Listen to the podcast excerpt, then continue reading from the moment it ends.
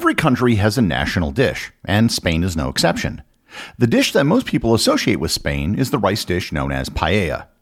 Paella is, on one hand, very simple, and on the other hand, it's rather complex and confusing.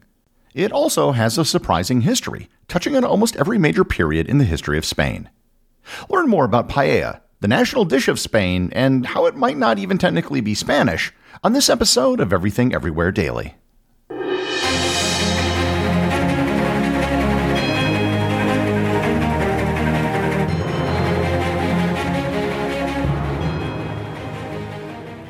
This episode is sponsored by the Tourist Office of Spain. There are a great many places to visit in Spain, but one of my favorite has to be Valencia. Valencia was the first place that I ever visited in Spain, and so it has a special meaning for me. It also happens to be the home of paella, the subject of this episode, as well as one of my favorite restaurants in Spain, the Casa Montaña. You can also visit the famous City of Arts and Sciences and view the exceptional structures designed by the Valencian architect Santiago Calatrava. If you've seen a recent science fiction TV show or movie, there's a good chance that they had a scene that was shot there. And if you happen to be in Valencia at noon on a Thursday, you can also witness the meeting of the Valencia Water Tribunal, the world's oldest continually operating democratic body. It convenes just outside the Valencia Cathedral, which also just so happens to claim to be the location of the Holy Grail. If you want to plan your trip to Valencia or anywhere in Spain, you can get all the information you need at spain.info. Once again, that's spain.info. If you aren't familiar with paella, I'll provide a brief description of the dish. And for those of you who are not familiar with paella, you owe it to yourself to go and try some. The key to paella is rice. If there's one and only one thing you take away from this episode, it should be the fact that paella is a rice based dish. Paella is cooked in a wide, flat pan, which is known as a paella. Paella is just the Valencian word for pan from which the dish gets its name. A proper paella pan is more than just a frying pan. A paella pan is very shallow and they can get very large. I once attended a conference in Spain, and for lunch, which, like all proper Spanish lunches, began at 2 in the afternoon, we had a giant paella, which had to be carried out by a team of six people. If you visit Spain, you'll be able to find shops that specialize in paella pans of all sizes, as it's something you usually wouldn't find in a normal kitchen store.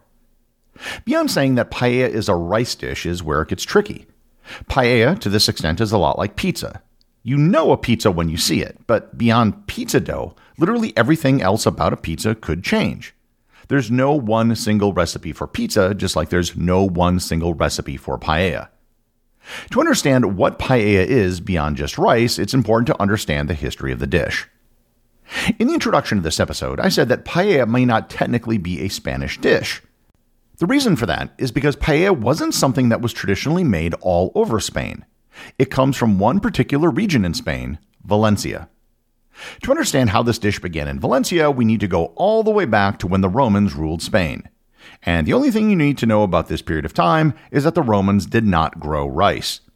There was no rice production anywhere in Spain, even though the area around Valencia was uniquely suited to it. However, the Romans did end up contributing two things that helped create paella. The first is the pan itself, and the second is olive oil. If you remember back to my episode on rice, it was probably first cultivated in southern China and then spread throughout Asia. So, how in the world did it get all the way over to Spain on the far western end of the Eurasian landmass? That was due to the Islamic invasions that took place in the 8th century. The Moors brought with them not only Islamic culture, but many of the crops that they learned to cultivate, including rice. This can be seen in the fact that the Spanish word for rice, arroz, comes from Arabic, not Latin. By the 10th century, rice cultivation was firmly established in the region around Valencia. The reason why Valencia became a rice growing region was simply due to geography. There were flat plains and ample fresh water which was available, especially from the nearby Albufera Lagoon. The Moors built an extensive irrigation system in the region to support rice production.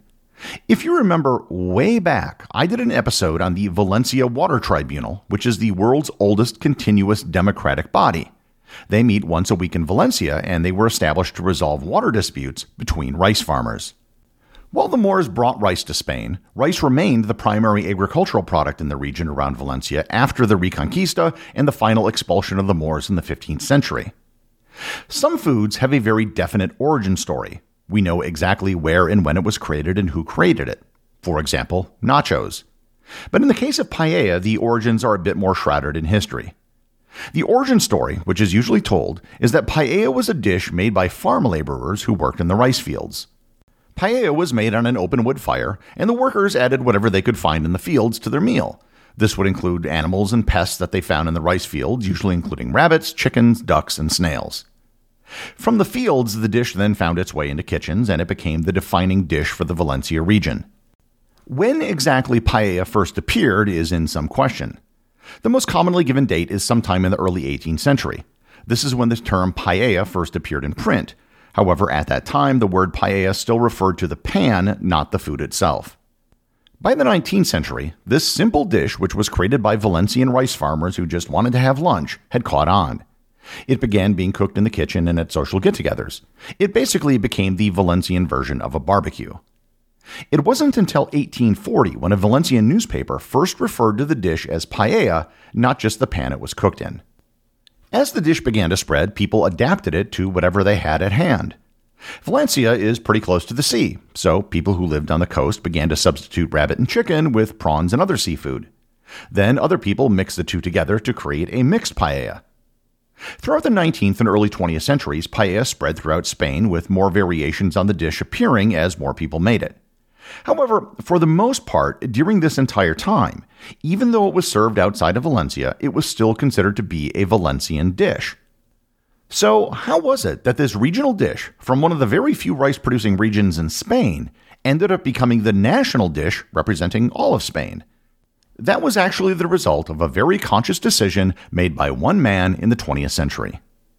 Spain, despite being a single country, is actually a collection of regions with different foods, customs, and languages.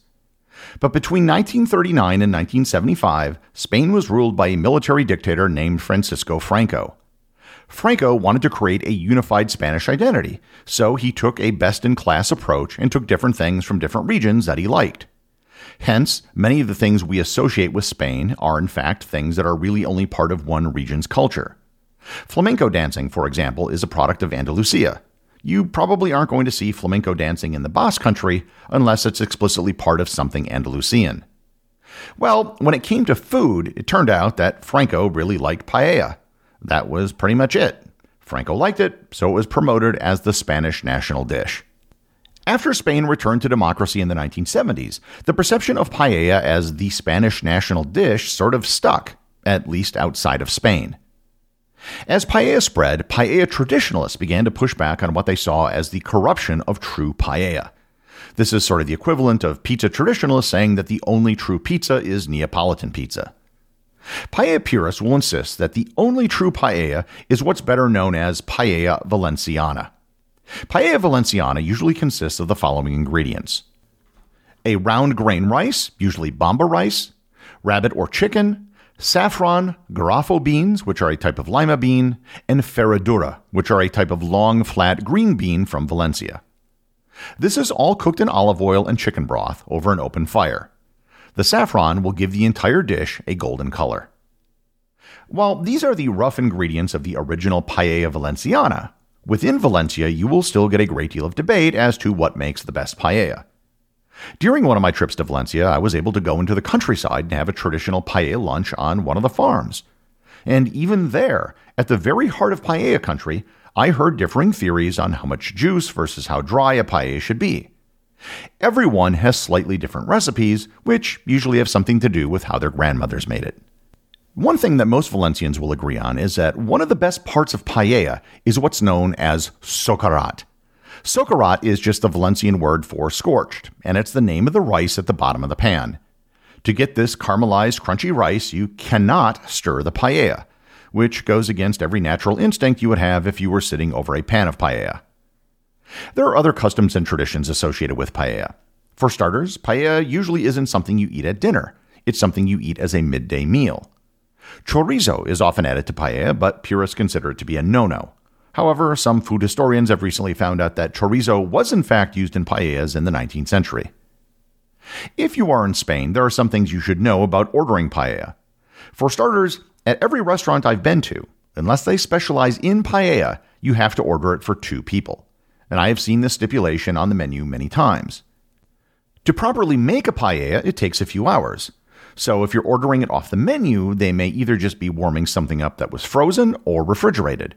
Or if it takes at least 20 minutes, they may be making the rice fresh and just have the other ingredients pre made. If you can, find a place that specializes in paella, where they probably have been cooking it for quite a while by the time you walk in.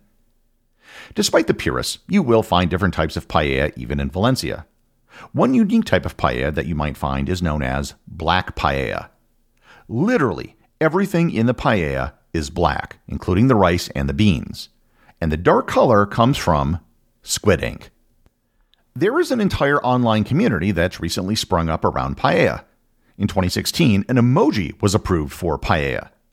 Technically, the Unicode name for it is shallow pan of food, but it clearly shows a seafood paella, which is actually the most popular type outside of Valencia. In 2013, a group of paella enthusiasts launched Wiki Paella, a website devoted to paella. And in 2018, they inaugurated the world's first Paella Day, which is held on September 20th of every year.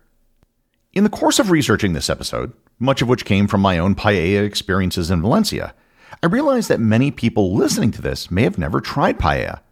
And I can say I've never had paella outside of Spain. I searched online and found the closest place to me that serves it is actually a tapas restaurant about a 30 minute drive from where I live. So, depending on where you are, you may have to go out of your way to find a place that actually serves it. Before I close, I want to address some of you who might be thinking that a rice based dish like paella sounds awfully similar to dishes that are found in South Asia and the Middle East. Well, there might be a reason for that. In the course of doing research for this episode, one of the most interesting theories I came across is that when the Islamic Caliphate came to Spain, they didn't just bring rice, they brought with them ways to prepare it. Arab traders had been trading with Persia and India for centuries. Dishes such as pilaf, pulao, and biryani would have been familiar to them, and those who brought rice to Spain were probably already making similar dishes. These rice dishes, or at least something like them, were probably prepared before the creation of paella in the 18th century. So, it's very probable that the forerunner of paella did in fact come from Persia or South Asia. So, it turns out the national dish of Spain is really something that developed out of the single region of Valencia, was popularized by a 20th century dictator using a product brought by Islamic farmers who may have gotten the original recipe from Asia. The executive producer of Everything Everywhere Daily is Charles Daniel. The associate producers are Peter Bennett and Cameron Kiefer. Today's review comes from listener Thomas Bain over on Podcast Republic. They write, I love your podcast so much. It's the best thing I've ever listened to. I'm proud to be a part of the Completionist Club from Eritrea. I hope you can make a special episode about Eritrea someday. Keep up the great work. Thanks, Thomas. And I have to admit, I had no idea there was a Completionist Club chapter in Eritrea. It's one of the few completionist clubs in a country that I have not yet visited. But I hope to visit the club in person someday and do a formal grand opening in Asmara. Remember, if you leave a review or send me a boostagram, you too can have it read on the show.